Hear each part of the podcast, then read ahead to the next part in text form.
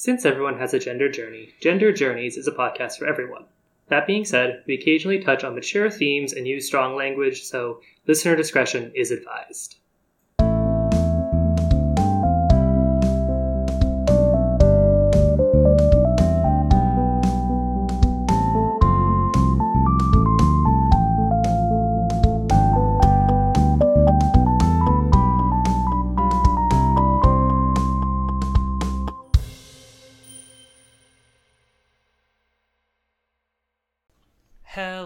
Everyone, and welcome back to Gender Journeys, the podcast where we talk about just what the heck gender actually is in context. As always, I am one of your hosts, Josie, and I am joined by your other host, my lovely partner, Elle. Hey, y'all. All right, so what are we talking about on the podcast this week? We are actually relatively like with it. We watched the TV show from Netflix that everybody's watching right now, and then we're going to talk about it. Usually, if we watch a show, it's like months behind. True. and we might be a couple months. No. Okay, y'all, we're talking about Bridgerton. I think it came out in January 2021. Let me fact check myself, because we could be months behind. I mean, like, what is time? We're in the pandemic. There is no such thing as late or behind. We're all just trying to get through as much time as possible. Okay, it came out on Christmas. It came out the day after Christmas. So Okay. yeah, it's it's only been a month and a half since it's been out or so. We're, hip. We're hip. We're cool. We're with it. yeah. We was- watch TV occasionally. sometimes. We actually watch TV a lot, but it's usually old MasterChef season. So Look, you don't have to air our dirty laundry to everybody like this. what are we talking about today about Bridgerton? What are we talking about about Bridgerton today? So, to me, uh, one of the things that stands out really strongly about Bridgerton um, was that it was one of the largest examples of queer baiting I've seen in a very long oh time. boy. Like, almost like queer baiting was part of the marketing strategy. Yeah. I think that that's the thing that, like, as a podcast about gender and queerness, we should probably address that kind of up front because, like, one of the things that made us want to watch it was that in the trailer that shows on Netflix when you hover over it is there's like a gay sex scene or at least two gay two guys making out, right? Yeah, I mean, they're only partially clothed. It's pretty heavily implied that they're not just chastely kissing. yeah. And like that combined with the very gaudy like Oscar Wilde-esque aesthetics of the whole show, which are yeah, y'all, the, the the high point of the whole show is how pretty it is. It's very pretty. yeah and like it all it all does kind of combine to be like this seems like it could be really gay it could be in line with like the gentleman's guide series which is also super gay and opulent and lovely but like then it wasn't gay Oh yeah, Super Duper wasn't gay. One of those two guys we never we learn his name, but he never speaks. yeah he didn't have any speaking roles and the other guy was just like he was such a minor character like i can't even really think of a way to describe him other than like he was artist. a foil. He was a foil. Yeah, that's a good point. He was he he existed solely for the character development of a Cis het white man. a cis cishet white man. Yeah. Like one hundred percent, that was it. And Which is a theme because the other thing we had to talk about about Bridgerton is Bridgerton was written by Shonda Rhimes, who is a black woman and is a powerhouse in terms of creating TV shows. She created um, Grey's Anatomy. She created How to Get Away with Murder. She created at least a couple others. she yeah the Her the- big one is Grey's Anatomy. yeah Grey's Anatomy and the I know that um how to get how to get away with murder was like explosively good when it came out. Right. And I mean Grey's Anatomy had good moments. I've definitely I've watched most of Grey's Anatomy as well. Actually, it's still ongoing, so I guess I haven't watched most of it anymore, but I've watched a lot of it.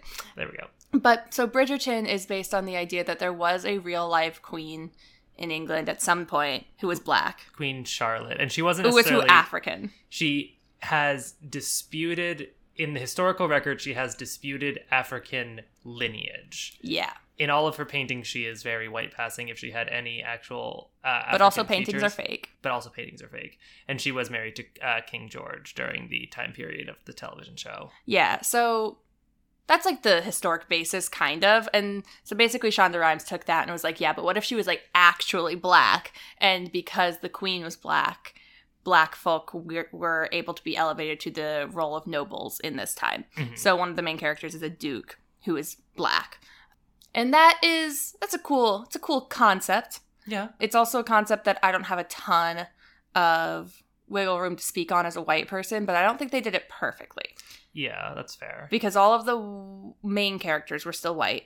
And we got a lot of damsel in distress white woman being predatorized slash sexually taken by a black man, which is a fraught, fraught imagery to be bringing up. Yeah. And you pointed out at one point pretty late in this in the first season, which is the only one that's up right now, Mhm. about how we'd gotten a lot of shots and like characterization around the two main black men characters fighting Mm-hmm. and like they were boxers and they would like fight out their problems and we didn't really see any white men throw any punches until like Not until like the last episode. yeah And also, the white men were most often shown in their like study, you know, old classic 1800s England men's studies where like the women weren't allowed except for the whores, you know, lots of books, Mhm. lots of ledgers, lots of fancy. But the black men, one of the two black men characters was a boxer, a poor boxer, not a gentleman. So he was never shown around any sort of books. And even the Duke was really never shown in like these like study situations. Like he was genuinely generally at the boxing ring or drunk. So like there was there was telling differences. There were also no black women except for the queen, who herself, of course, was not really a character, although her like costume design was phenomenal. They did Mm. some really cool stuff with like the wigs Yeah. reimagined if they if she had dreads or braids. that was cool there were two other black women in it there was the Oh, um, you're right. No, no, no, you're right. because there was the duke's like mother figure was a black woman who was actually a pretty cool character She was pretty cool. and then there was the whole side plot with the girl who was I like how I erased her because her plot was absolutely terrible. yeah Um i think it's spoilers to talk about what the actual plot was but like Yeah, but so there was just still a lot of differences to be made. Although I want to bring up, I listened to an episode of the podcast Code Switch, which is run by two black people, and their podcast is all about racial dynamics in the US, basically. It's a great podcast, by the way. Go listen to it. But they extremely did, good. yeah, they did a Valentine's Day episode loosely based on Bridgerton, but more broadly on black romance, like black romance literature and tiptoeing in that line of black romance versus black erotica. You know, some people don't like to call their literature erotica, but that's definitely the type of romance these, this podcast was about. And they were actually incredibly pro Bridgerton. So I do want to Mhm. throw that out there. They were pro Bridgerton because an, a common argument against Bridgerton is that, oh, it's so unrealistic. Black people were not happy in the 1800s, and therefore black people have no role in romance situations that are set in the 1800s. And like, first off, fuck that. Like, we're not making this historically accurate. Like, that's Yeah. no fun. This is not a documentary. So yeah, there weren't black dukes, but this isn't a documentary. Yeah. and then sec- secondly, and more importantly, I suppose, also people were living their goddamn lives in the 1800s. People of all skin colors. Like, yes, there, to my knowledge, weren't black dukes, although there likely was somewhere a black duke. There were not prominent black dukes, let's say. It doesn't mean black people weren't alive in the 1800s and having romances and having joy and having family and having sex also like these were things that were happening and code switch was talking about a large pushback against bridgerton that was just like oh this is so unrealistic and Mhm. because there's black people in moments of joy and in moments of lust. And like that's what you find unrealistic about this? That's what you find unrealistic about this tv show. it reminds me a lot of the argument that you can't put black people in like medieval based fantasy stories because they're quote unquote weren't black people back then and like yeah that argument is flawed. Yeah. and i just so i do want to point out that like that's not the argument that Mhm. we're making. I just still think that there was the representation still wasn't yeah. perfect. It came i mean i think it, for that it came down to like coding and things like that and, Yeah, yeah, yeah. and like how we portray different types of people on screen And I mean, in the beginning, I think that one of my big pros for it was the the Duke is kind of the Prince Charming of the story. There is a literal Prince Charming, but he is not the main character, so he is not the Prince Charming of the story. Yeah. Um, the Duke is very much, and seeing a relatively dark skinned black man in that role is new and is exciting. I just don't think they did it perfectly because he was still hypersexed and the most violent of the gen- of the gentleman characters yeah and that is unfortunate. Yeah. And that's just all things to bear in mind. It's also super sexy. I did not realize how there's like an episode of it that's basically just a prolonged porn.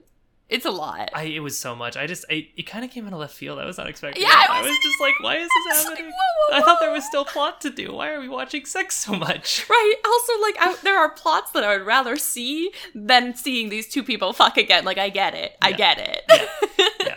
So I would highly recommend that you go and listen to that Code Switch episode uh, if you want a little bit more insight into the kind of racial Mm-hmm. it's called. It's called. Wait for it. Wait for it. Black history. Like history. That's cute. That's cute. Very cute.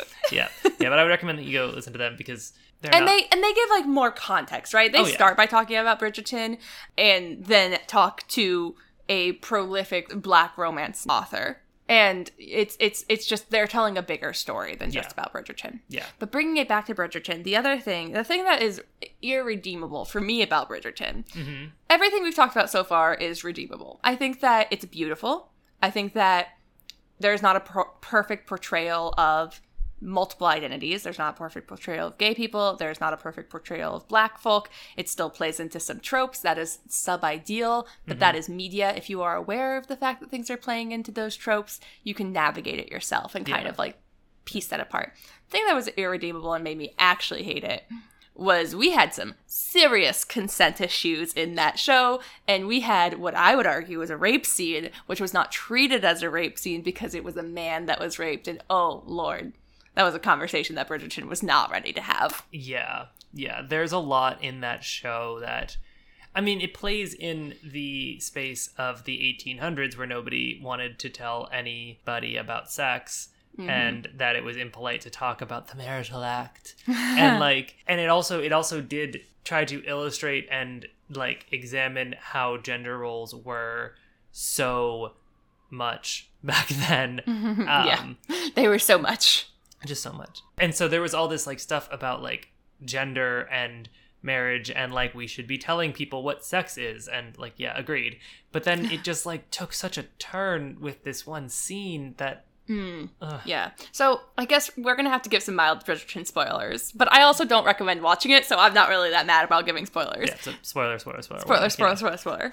so obviously the main girl ends up with the Duke because of course she does. If you couldn't see that from the trailer, I don't know what's wrong with your romance eyes. So she ends up with the Duke, but then the Duke doesn't want a baby because of, you know, reasons.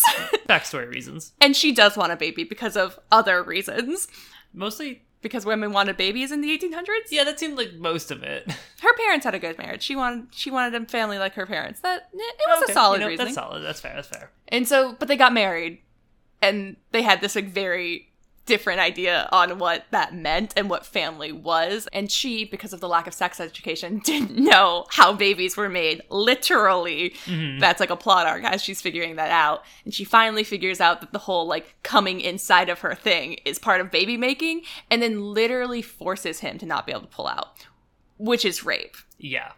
Like, I mean, I think that it's played off and it's played as like a portrayal, but it is does not get the weight it deserves. It's it's played in the show as like a mutual betrayal. Like, yeah, I did this to you, but you did like but you were lying to me or you misled me and he's just like I didn't mean to mislead you. But, yeah. you know, Because he said he couldn't have children, and she took that to mean like physically, because again, she doesn't know how sex works, and he meant that he like wouldn't have children, and she felt betrayed by that.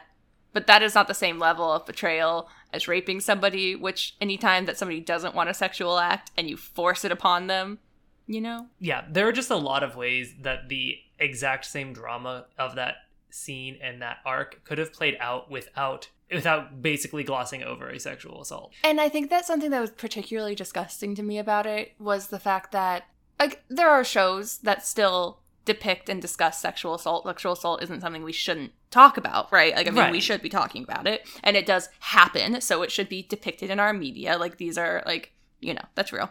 But we got like a full like facial experience of this man as he was raped. Like we watched the moments go by because again, it's super sexy. Like it, we just watch a lot of sex, and this is mm-hmm. one of the sex scenes that we watched. And so, like the fact that the audience watched that, like if you flipped that on its head and were shown the image of a girl's face while a sex act was forced upon her, like people would understand that that's not good.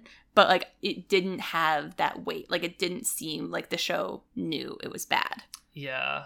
Yeah. It was a very uncomfortable moment of television to watch and Yeah. then to watch it unfold like I mean, I feel like in the end of the arc, the Duke was made to apologize for Yes. his actions, and I don't recall She never did. her apologizing for what she did. Like it was not ever point it was never put in as like a this was a betrayal of trust. Like this was a like No, because she was set up as though she was right in the end. Yeah, yeah. Like you said, things like tropes and coding, as long as you are watching your uh, media with some amount of media literacy, you can get kind of past those and navigate those. And like they are a fact of our world right now. Like again, there you have to balance between I realize this isn't perfect and I want to be able to enjoy TV. Like you Yeah, or I mean, it's not a terrible idea to swear off Netflix. I mean, you know what, respect to you. Like True, true, true. Media isn't great for your brain, but like you can take steps to mitigate it by recognizing. yeah, Yeah. And like specifically, the queer baiting in the show is also redeemable. They're going to make more seasons. It was like one of the most watched shows on Netflix Yeah. ever. I mean, I think pandemic has things to do with that, but like And like again, there's more context. It's based on a series of books. We've looked this up, and the books each follow one of the siblings' the romance. Bridgerton, the Bridgerton siblings, Right. And so this was the the sister who this book and therefore the season followed her romance and the brother who like maybe turning out to be bisexual, we're not sure. He was not one of the people in the sex scene. Don't the the gay sex scene. Don't get it twisted. Yeah. But he saw the gay sex scene with his own two eyes and he's intrigued. and so there might be a book about him where we get to examine that further. Yeah, and like based Especially with how much they've how much clapback they've got about the queer baiting. Yeah, that's what I was gonna say. Is they got a lot of clapback about the queer baiting, and the queer baiting happened, and like we now live in a media world where I could definitely see them being Mhm. like, okay, so we know that like this is how maybe that kid's book when Yeah. when that sibling got his book, it was a straight romance, but Of like, course it was, I'm sure. but I could see them definitely reaching out to the author and being like, hey, so we gotta, we really, we actually really have to gay that one up. Is it okay? And then like the Literally, even if he still ends up with a woman, but like, does he have a bisexual like, marriage of convenience type thing. or or even just like he fucks a dude and he's like, that was fun. I have to marry like for my family now, but like this has been good. yeah and so like i could definitely see that coming about as like a way to redeem the queer baiting part of it yeah. we haven't really talked yet about the just like lockstep gender roles that were explored with relative nuance in the show at points i mean there were a couple of there I feel like their flaws were explored yeah because like the sex ed thing is really Mhm. that was like one of the main points of the show. I feel like walking away is like teach your daughters about what sex is, yeah or else bad things. Bad things. and like there was there was a lot of discussion around like women who didn't want to do the standard go and get married and have a family thing and like how their lives are made extremely difficult by the system as it stands mm, I'm not sure I agree. They tried to do it They tried to do it, but then they were like, mm, "But we need to dedicate this whole eighth of the show. Like this whole episode just needs to be fucking." yeah And then they didn't. They didn't save enough time for the other discussion. they didn't that's so true that Literally, Josie and I were watching this. And there are like there are like minutes long sex scenes, and Josie and I are just like, you know what? I'd rather be watching the younger sister who's like doing a mystery novel right now. Can we watch? Can we get some more plot on her?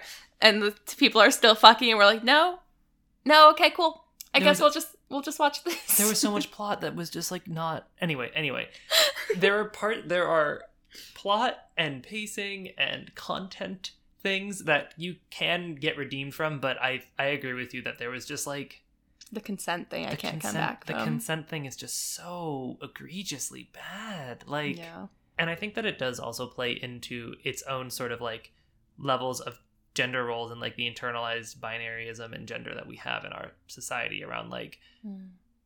men can't not consent right. Like, and also like the idea that Especially like if the thing in question is coming. yeah and like there was uh i remember when we were watching the one long sex act scene the one long sex act episode we mentioned how like there was some relative there was some really nice like consent gathering like step by step consenting Yeah, happening while the man was I don't know, deflowering the girl, yeah. basically. Well, because he also had to teach her how to masturbate, which was a whole other arc of the whole sex ed thing. Yeah. And so like there was that side of it where it was like showing this like look at he's so he's such like a nice gentlemanly dude he is going to like get consent in every step of the way and then it like just flips over it's like but that's not required for him He- Right. you know he doesn't get that Yeah, I hadn't thought of that, but yeah, that's really true. There was so much like good consent and good like care for the woman's role in sex, but he didn't Yeah. get any. Like he was never asked if he wanted this. He was never asked if he yeah yeah.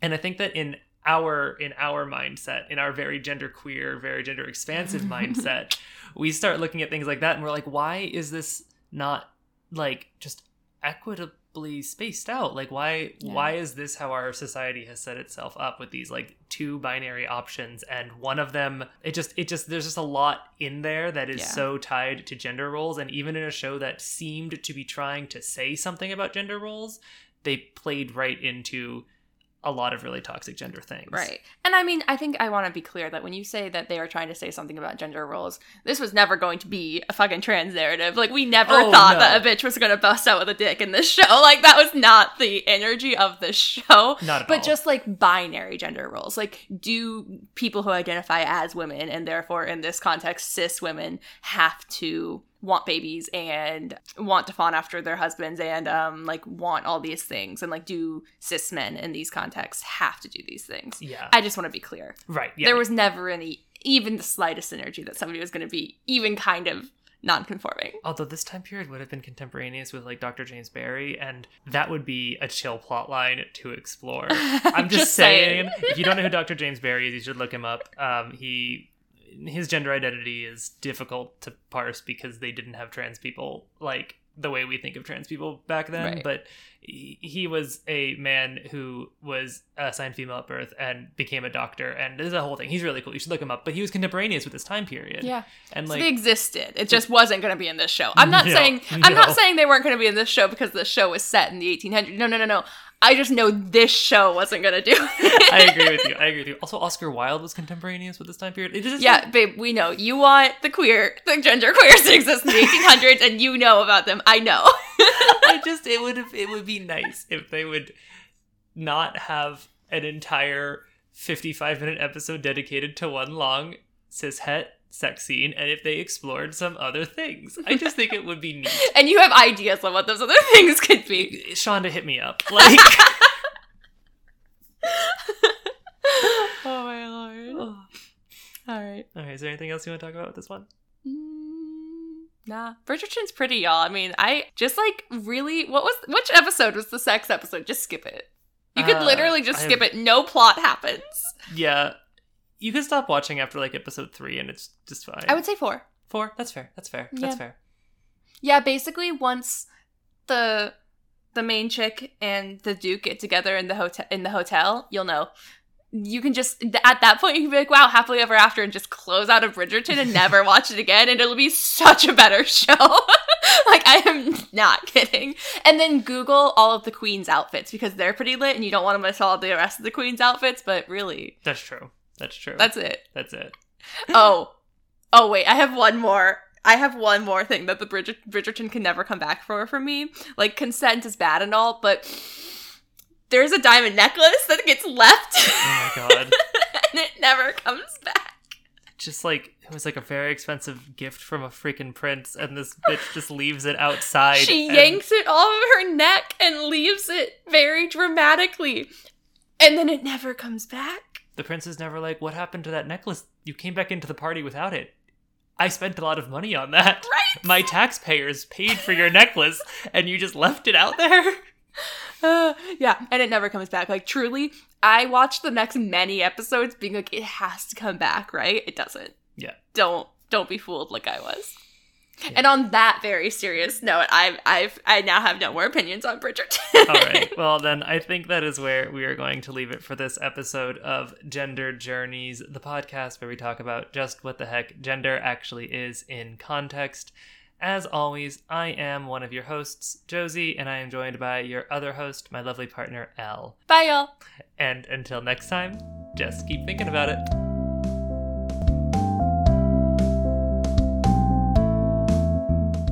Music for Gender Journeys composed by Sonia Badash. If you want to stay up to date with Gender Journeys episodes or just want to say hi, you can follow us on Twitter at gender underscore journeys or on Tumblr at genderjourneys.tumblr.com. You can also find us online at josiewrites.com slash genderjourneys. We hope to hear from you soon.